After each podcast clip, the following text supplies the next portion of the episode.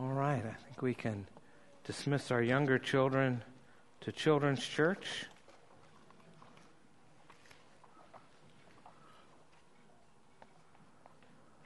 Let them go out. The rest of you, go ahead and get out your uh, sermon outline uh, from your bulletin today.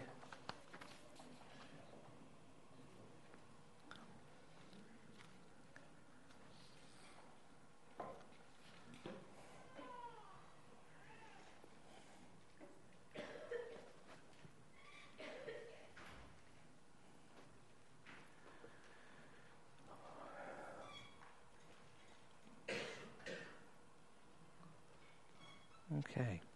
We are in John chapter 15, the last half of the chapter. And this is a particularly hard passage of Scripture. This is not one you would pick on the day you're going to have a harvest festival. Um, and you're going to have a, a big party and everybody have fun and eat lots of food and talk about what a great place this is to be. And I was reading it and I was saying, man, I should have done this another time. And this would have worked better for the, you know, pray for the persecuted church Sunday. And then I could have really hammered you and not felt guilty. Um, but we deal with it as it comes. We don't take them out of order usually. And uh, this is what came. And so uh, we really go into this with the idea of what does God have to say to us today? Um, many of you know these are sort of planned out months in advance. Don't really know what the situation is going to be, what people are dealing with. Uh, you know, when you come to a particular passage. So we have this one today. So let's read it and listen to it and try to hear what God would have for us this morning. John 15, verses 18 through chapter 16, verse 4. If the world hates you, know that it has hated me before it hated you. If you were of the world, the world would love you as its own. But because you are not of the world, but I chose you out of the world, therefore the world hates you. Remember the word that I said to you a servant is not greater than his master. If they persecuted me, they will also persecute you. If they kept my word, they will also keep yours. But all these things they will do to you on account of my name, because they do not know him who sent me. If I had not come and spoken to them, they would not have been guilty of sin, but now they have no excuse for their sin. Whoever hates me hates my Father also. If I had not done among them the works that no one else did, they would not be guilty of sin. But now they have seen and hated both me and my Father. But the word that is written in their law must be fulfilled. They hated me without a cause. But when the Helper comes, whom I will send to you from the Father, the Spirit of truth, who proceeds from the Father, he will bear witness about me. And you also will bear witness, because you have been with me from the beginning. I have said all these things to you to keep you from falling away. They will put you out of the synagogues. Indeed, the hour is coming when whoever kills you will think he is offering service to God. And they will do these things because they have not known the Father nor me. But I have said these things to you, that when their hour comes, you may remember that I told them to you. I did not say these things to you from the beginning because I was with you. Let's pray.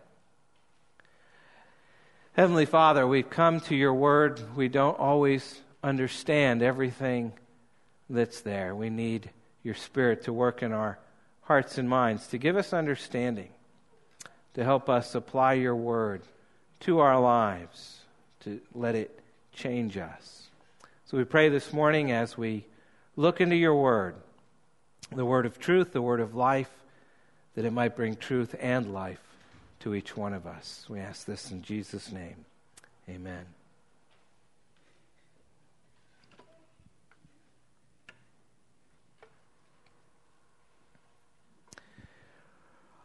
I want to talk to you about Norman. Norman was a slob. Norman was disgusting. Norman was dirty, smelly, ugly, filthy, and putrid. Norman lived in a normal middle class neighborhood, but his house looked just like him filthy. The windows were so dirty you couldn't see through them. When Norman shook his head, dirt fell all around him. Norman hadn't washed the clothes uh, that he wore in several years, and he always wore the same clothes. Norman hadn't taken a bath since the bathtub broke. The bathtub had been broken for over two years. The sheets on Norman's bed had mildew on them. And of course, they hadn't been washed since who knows when. Norman had four teeth left, they were all green. Norman's a real person. And Norman's story is a real story. He was known as Crazy Norman in his hometown of West Frankfort, Illinois. And he was known to walk down the street, stop, look up at the sky, and holler, Hey, who are what of uh, Breston Frangas? Or some other such nonsense. Nobody could ever figure out what he said. And if you saw him walking down the street, you would wonder your, to yourself, where are the guys in the white coats? Because this guy is nuts. Get him away from me. But you see, Norman wasn't nuts. Norman was rejected. And Norman had been rejected all his life. From the time he was very small and his father left till long after his mother died, Norman had known nothing but rejection. Everyone who he ever tried to get to know rejected him totally until Norman stopped trying anymore. And one day, a man named Mike Adkins moved into the neighborhood and he started talking to Norman. It took him four long, agonizing years to break through the hard shell that Norman had created among, around himself. And after several years of trying, one day he asked Norman why he didn't take a bath said, Norman, everyone who meets you complains about how bad you smell. And Norman just looked at Mike and in one of his very first coherent responses said, I didn't think anybody cared. See, rejection breaks relationships. Lack of relationships means loneliness. And loneliness breeds fear and fearful people attract further rejection. And it's a vicious cycle, and Norman had spiraled all the way down to the bottom. You can read about it. There's a book called A Man Called Norman, and uh, his situation was actually much worse than I described. It is described in some detail in the book. And I don't know how you would cope uh, or how you do cope with rejection. But I can tell you that Norman sure didn't know how to cope with rejection. I can also tell you that Jesus wants you to know how to cope with rejection because he says that rejection is going to be part of your life. So let's go to John 15 and let's look at this passage together. And the very first thing that we'll see here is that rejection comes to Christians. Rejection comes to Christians. Verse 18.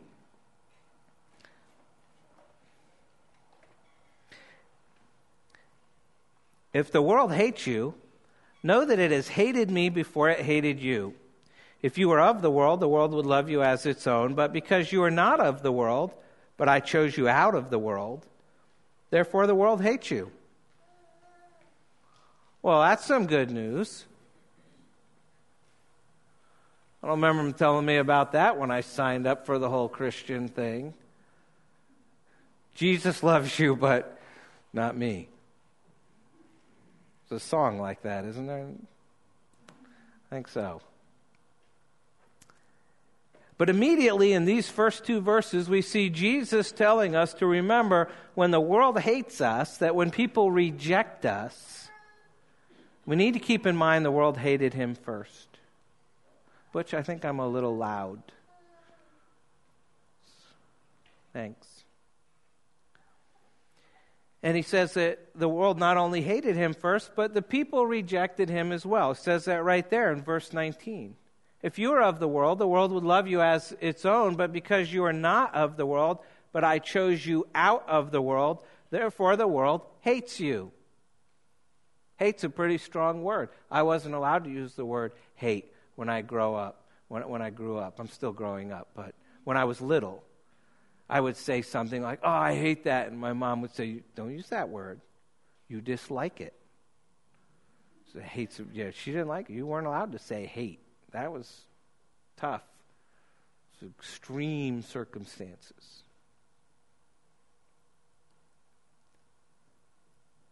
So when you become a Christian, when you ask Jesus to be your Lord and Savior, He sets you apart, and in a very real sense, He set you up for rejection. Why?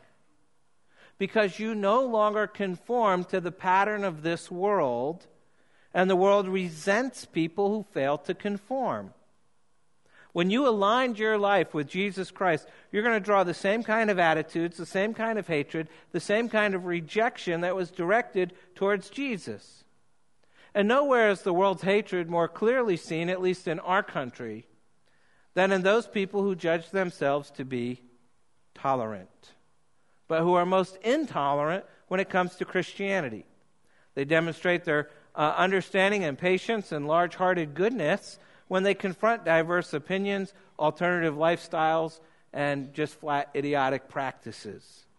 But when some Christian claims that Christianity is the only way uh, to salvation, as Jesus insisted in John 14, or that moral absolutes exist because they are grounded in the character of God, as the Bible teaches, or that there is a hell to be shunned as well as a heaven to be gained, the worst language is used to shred that poor Christian fool. The world really does reject us. Now, the Christian, by definition, stands under the lordship of Jesus Christ. And therefore, the world, by definition, does not stand under that same lordship. And it would seem obvious that the Christian and the world are heading in two different directions, operating under different orders, having different loyalties. Now, we read about this several times in Scripture. The Apostle John, writing in his letter, says in 1 John 3 Do not be surprised, brothers, that the world hates you. And then in 1 John 4 Little children, you are from God and have overcome them, for he who is in you is greater than he who is in the world. They are from the world, therefore they speak from the world, and the world listens to them. We are from God. Whoever knows God listens to us. Whoever is not from God does not listen to us. By this we know the spirit of truth and the spirit of error. So when people refuse to listen to you and you are speaking to them of biblical things, of the things of Christ, and they are refusing to listen, it's because they have rejected what you have to say.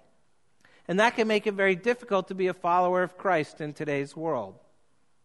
So, who hates you? Do they hate you for the right reason? You ever gotten fired because you were loyal to Christ? Ever been cold shouldered? Not sure if that's even a word, but you get the meaning. Or excluded or laughed at or undermined because you're loyal to Christ? I mean, it's part of the whole union with Christ. I mean, abiding in Christ, which we saw the first part of this chapter, which is the theme of this chapter. But it's not just a private, inner, mystical experience. I mean, it is that, but that inner experience marks us outwardly. And here Jesus is telling us right up front that not only is he the vine, he's also the controversy. Abide in Christ, the ultimate troublemaker.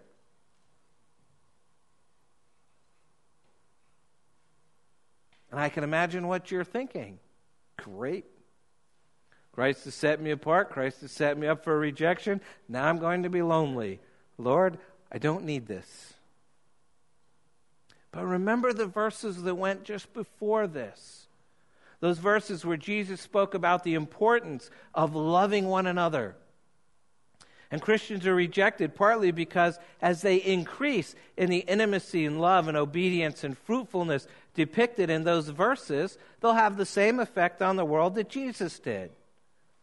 And the world's in rebellion against God, and it finds it hard to tolerate those who are loyal to God. But just as surely as rejection comes to Christians, it comes to Christians because of Christ. Verse 20. The rejection comes to Christians because of Christ. Verse 20 Remember the word that I said to you a servant is not greater than his master. If they persecuted me, they will also persecute you. If they kept my word, they will also keep yours. But all these things they will do to you on account of my name, because they do not know him who sent me. If I had not come and spoken to them, they would not have been guilty of sin. But now they have no excuse for their sin. Whoever hates me hates my Father also. If I had not done among them the works that no one else did, they would not be guilty of sin.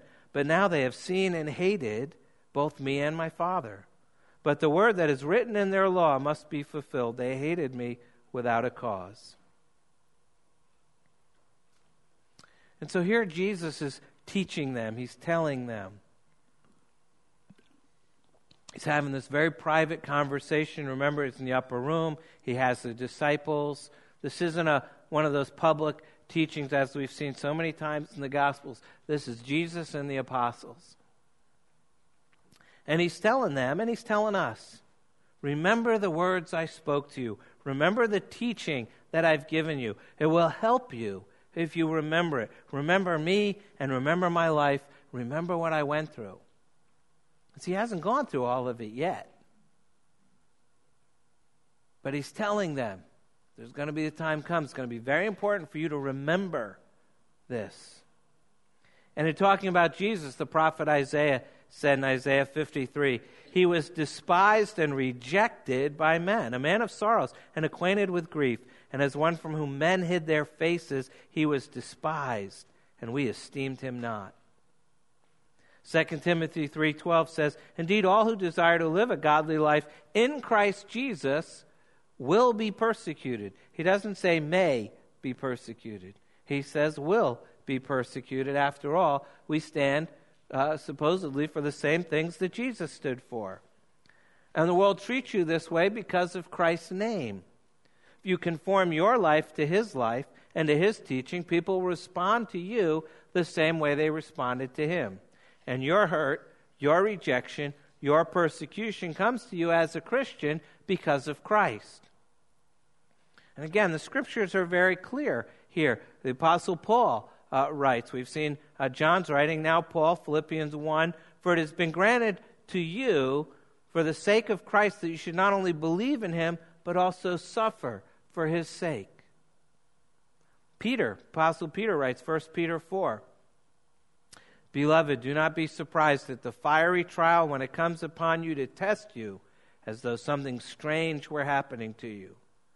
But rejoice insofar as you share Christ's sufferings, that you may also rejoice and be glad when his glory is revealed. If you are insulted for the name of Christ, you are blessed, because the Spirit of glory and of God rests upon you. But let none of you suffer as a murderer or a thief or an evildoer or as a meddler. Yet if anyone suffers as a Christian, let him not be ashamed, but let him glorify God in that name. And as I was thinking about that, I was struck, I guess what's really disappointing to us when we get rejected because we're Christians is that we know that they know better. Most people we know have heard of Christ. They know what he's done. And they have no reason for, the re- for rejecting us. They can't explain it, there's no excuse for it. You call yourself a Christian, they're going to reject you, period. Most of us, at least the most of the uh, adults and the older kids, have experienced that to one uh, degree or another. And you can uh, hear the voices. I don't like you. I don't want anything to do with you. No particular reason, nothing personal. I just don't want to be around you, so please get out of here. Oh, you don't like it? Gee, that's too bad. But hey, I don't care, so go away. You Christians bother me. That's actually being said in many places. Should pray for our college students. I think Christian college students probably hear that, maybe more implied than spoken, but they probably get that as much as anybody. Why? Why does that happen? because people are scared of those who they think will be threatening to them. And they know that real, authentic Christians are threatening. They're always trying to get you to change your life, to change your lifestyle, to change your language, to change those things you love. Christians represent change, and change is threatening. Therefore, Christians are threatening, and threats get rejected. And so Christians get rejected. But Jesus knows this rejection. So we're rejected because we're Christians, and uh, we're and we're rejected because, uh, as Christians, we're rejected because of Christ, but he'll send counsel. Verse 26, he sends counsel.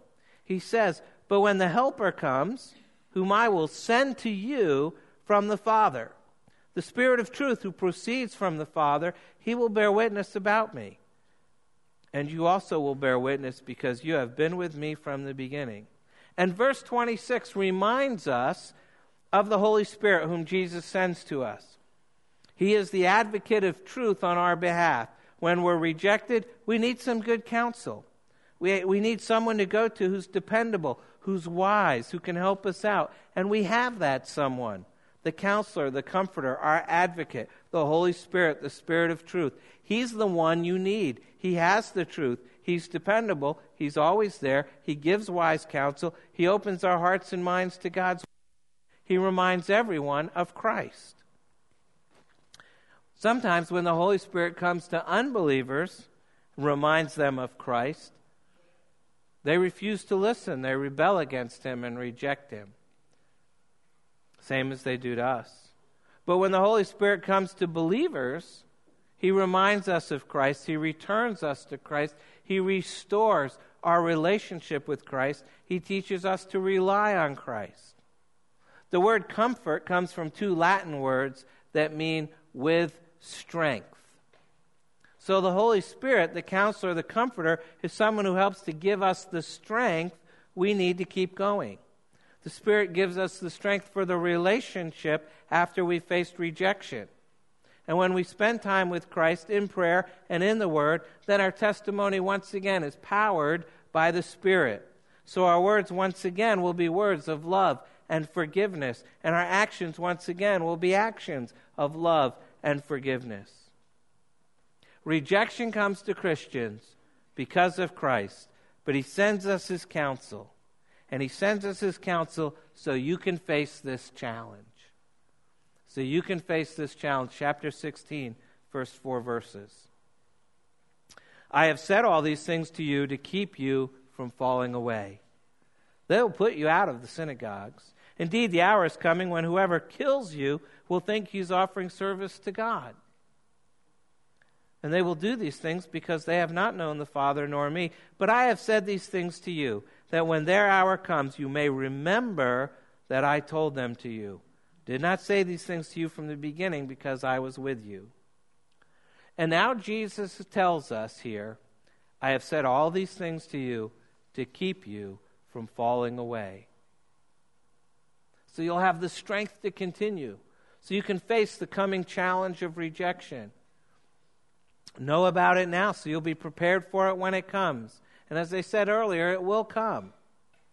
I, I was uh, reading and uh, in commentary that I don't normally use, and just look, but he has great stories. And uh, but he talked about Aristides. Uh, uh, Arist- I had this name pronounced, and now I've lost it. Aristides. I've got an extra vowel in there. Anyways, Aristides the Just. And in ancient history, he lived in Athens. And they finally kicked him out. They actually took a vote of all the wise uh, people, the elders of Athens. And uh, he was ostracized and forced to leave his town. And it's quoted uh, by one historian. You can actually look this up on about.com. They have a thing on ancient history, and they have this story there. And, uh, and they, one man explained why he voted to kick him out. And what harm had he done? What did he do that was so bad? And the guy said, He hadn't done any harm. He didn't do anything bad. I'm just sick and tired of hearing him called the just. So they kicked him out. Because the worst sin in the world today is not sin, but holiness. The worst offense today is not breaking the law, but keeping it. The worst arrogance is not denying the truth, but believing it. And so, our, in our world today, if you work hard, don't cut corners, tell the truth, love your spouse, dress modestly, read good books, weep over sin, enthuse over goodness, the cool people will laugh at you.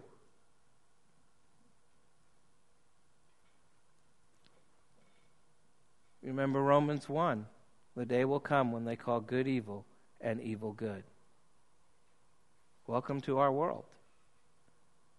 If you're trying to live a life that pleases Christ, you can count on opposition. There will be times when you'll be rejected, you'll be misunderstood, you will be lied about, you will be gossiped about and slandered, you will be ridiculed. And when persecution comes, don't protest that it's unfair. Don't think that it's unnatural. And don't lose heart. It comes with the territory, is what Jesus is trying to say. It comes from the committed Christian life. It means blessing for your life from God. Blessing? It doesn't sound like blessing, but that's what Jesus says blessing. Matthew 5.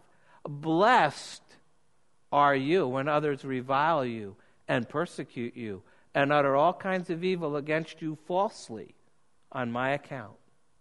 Rejoice and be glad, for your reward is great in heaven, for so they persecuted the prophets who were before you. Prophets were lied about, misunderstood, and rejected. Jesus himself was lied about, misunderstood, and rejected. It's just part of our heritage as Christians. And Jesus wants us to remember this. He says, I've told you, I've warned you. You need to know this. You need to get ready. You need to be prepared. They rejected me, they'll reject you. They rejected what I said, they'll reject what you say. They rejected what I believe, they'll reject what you believe. They rejected what I did, they'll reject what you do. So decide now how you're going to deal with this coming rejection. That's really important. And you have to ask yourself so, how do I handle it today?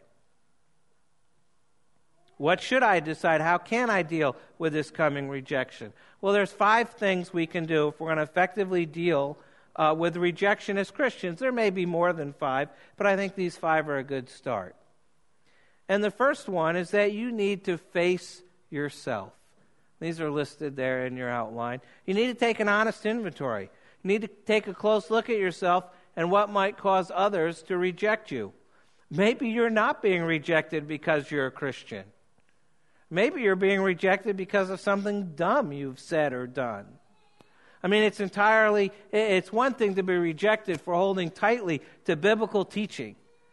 It's another thing entirely to be rejected because you've been a jerk. And sometimes I think this is true, especially when it comes to the culture war type debates that are so common in our countries. I hear people say something to the effect of they hate us because we hold to biblical values, and there's usually truth to that. But sometimes they hate us because we sound harsh and mean spirited. And so you need to ask yourself is there any truth to what they've said? Was the criticism justified? Am I setting myself up for rejection by doing or saying things that cause it? We don't always get rejected because we're Christians. Sometimes we just get rejected because we're not very nice people, which is what the first part of this chapter was about. All that stuff last week on loving one another.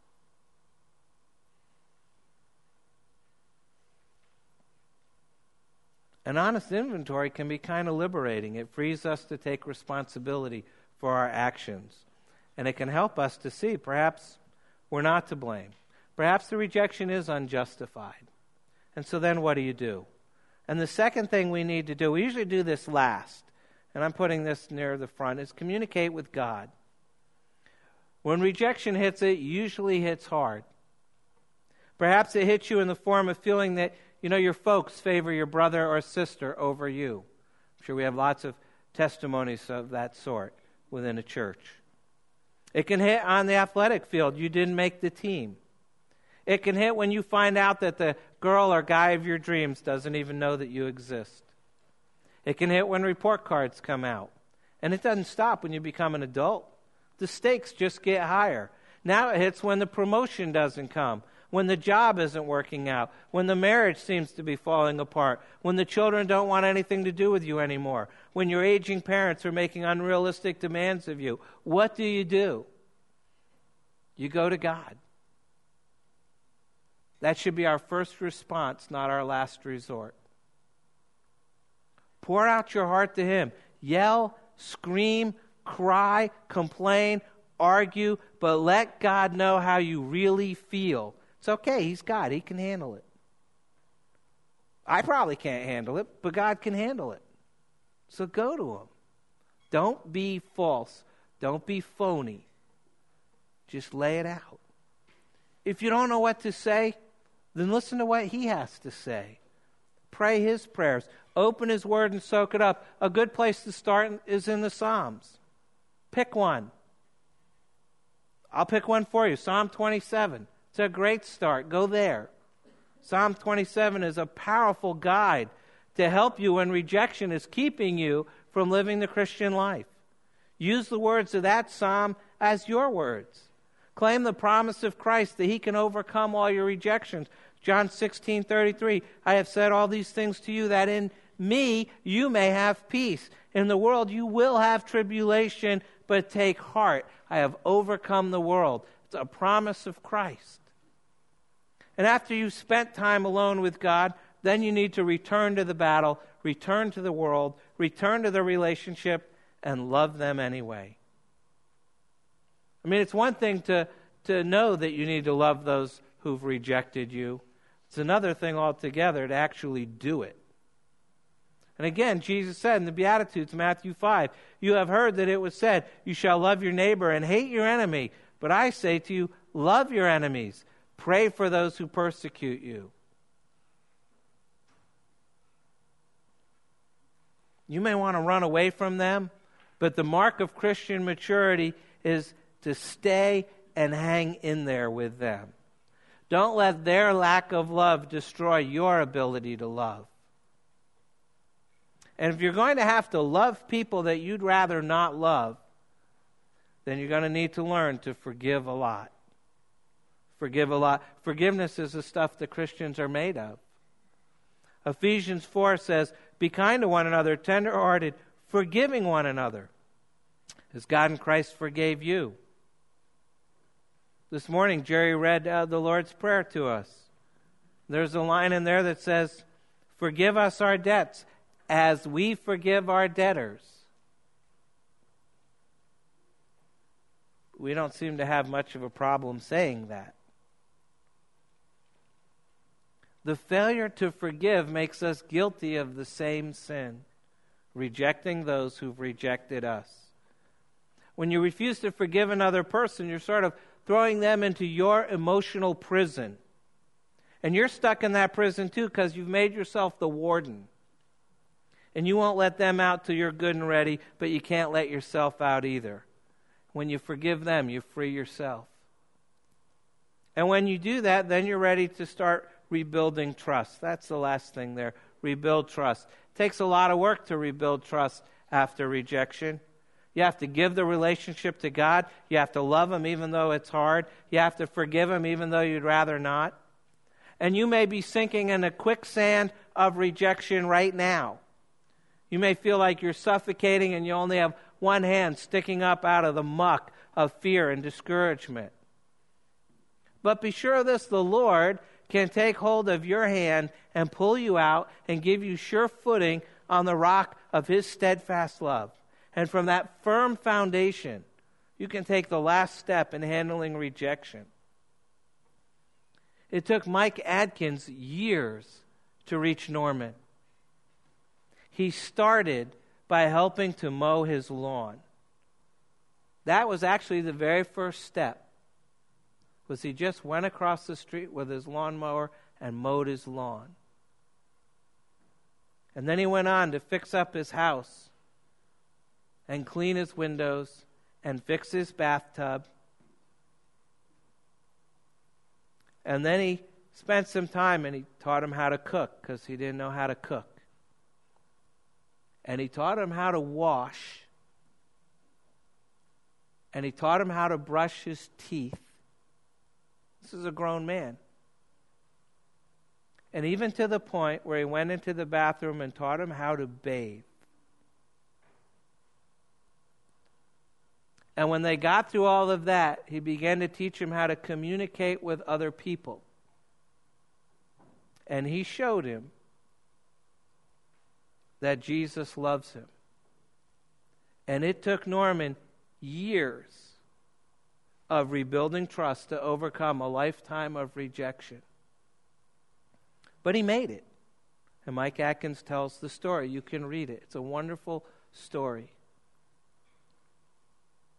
We see that in the Bible. After his resurrection, Jesus went to Peter.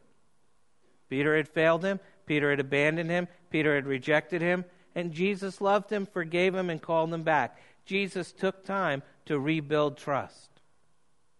And Jesus loves you and forgives you and is willing to rebuild the trust with you too. He understands what you've been through and what you're going through.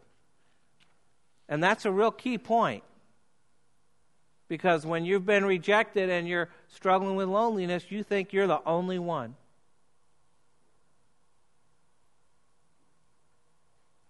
And yet Jesus has been there, literally. There's a play called, I, I, I could find the play, but I couldn't find the author, but it's called The Long Silence. It's a short one act play. And uh, in this play, there's millions of, of people gathered on the great plain before God's throne for judgment. And most shrink back because it's a brilliant light before them. But there are some groups near the front. They're talking heatedly. They're not uh, cringing with shame, but with belligerence. And a commotion erupts right in the front. How can God judge us? How can he know about suffering? snaps an old woman, and she ripped open a sleeve to reveal a tattooed serial number from Auschwitz. We endured terror, beatings, torture, death. Another group of black men lowered his collar. What about this? he demanded, showed an ugly rope burn. Lynched for no crime but being black. Another crowd, there was a pregnant schoolgirl who looked down. Why should I suffer? Wasn't my fault. And far out across the plain were hundreds of such groups, and each had a complaint against God for the evil and the suffering that he had permitted in their world and in their life. And how lucky God was to live in heaven, where it's all sweetness and light. There's no weeping or fear or hunger or hatred. I mean, what did God know of all that we've been forced to endure in this world? Looks like He leads a pretty sheltered life. And so each of these groups sent forth their leader, chosen because he had suffered the most. And in the center of that vast plain, they consulted. And at last, they presented their case, and it was rather clever. Before God could be qualified to be their judge, he must endure what they endured. Their decision was that God would be sentenced to live on earth as a man. Let him be born in poverty. Let him be born a minority. Let the legitimacy of his birth be questioned for the rest of his life. Let him be given a work so difficult that even his closest family will think he's crazy for attempting it. Let him be betrayed by his best friends. Let him face false charges. Let him be tried by a prejudiced jury, convicted by a cowardly judge.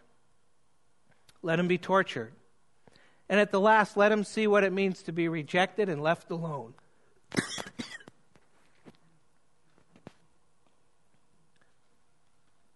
and then let him die. And let him die so there can be no doubt that he died. There be a great host of witnesses to verify it. And let his death be cruel. And as they announced that sentence, murmurs of approval went up from the throng of the people assembled there. And when they finished explaining the sentence they were pronouncing on God, there was a long silence. And no one uttered a word, and no one moved, because suddenly everyone knew that God had already served the sentence. The cross fulfills the purpose of God. And his purpose was not only to expose sin as the uncaused, unprovoked evil that it is. I mean, people talk about rationality and fairness and objectivity. But when truth came into this world in the form of the most powerful person who ever lived, he ended up on a cross. But God's deeper purpose in that very injustice was to answer our hatred with his overwhelming, overcoming love. And when our hatred reached a fever pitch, God absorbed it into himself and gave back love. That's the cross of Christ. Three takeaways, and then we're done. One, the cross of Christ reveals the true character of the world that we live in. It's a loving place if you follow Him. And it's not if you don't. But if you abide in Christ, you will be hated for His sake. Accept it. Two, the true words and loving deeds of Jesus reveal His true character. Everything He did and spoke was of God. And if we abide in Him, He will not mislead us. So, to some degree, we're not really suffering. We read a responsive reading. I think it said, uh, slight and momentary afflictions. Not having Christ, now that's suffering. But if you have Christ, cheer up. He's worth every hit you take. And three, let's repent of our cowardice and take a clear stand for Christ this week, no matter the cost. The problem with so many Christians today is that nobody hates them. Have we been clear enough to be hated? You know, there's an old hymn that says, Jesus knows our every weakness. Take it to the Lord in prayer. It's good counsel. When you find yourself confronted uh, with a choice between obeying the world and obeying Christ, and you can't do both, and you have to choose, but you're also weak, take it to the Lord in prayer right at that instant. Just pray, Lord, help me. And He will. And you'll find words coming out of your mouth for His sake that otherwise you couldn't have said. Have you given your reputation to the Lord Jesus Christ? Sometimes I think that our precious hide is so important we can't endure being misunderstood.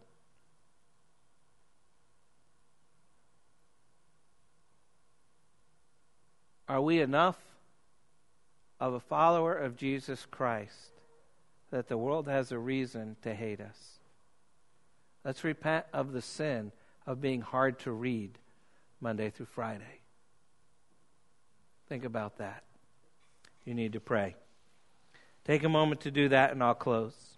Father, these are hard words about hatred and rejection and following you and it's not easy. And it's not fun. And, we struggle signing up for it. But Lord, you give us the promise that you are with us, Holy Spirit is with us, that we face nothing you haven't already faced and overcome. So enable us in the midst of hard words to trust you, to listen to you, and to be willing to open our mouths for you. We need the power of your Spirit so that we can do that because we're weak and we may not do it on our own. So we need your Spirit to work in us. Give us that ability.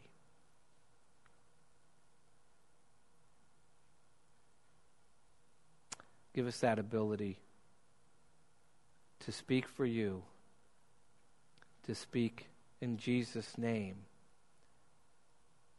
and for Jesus' sake. Amen.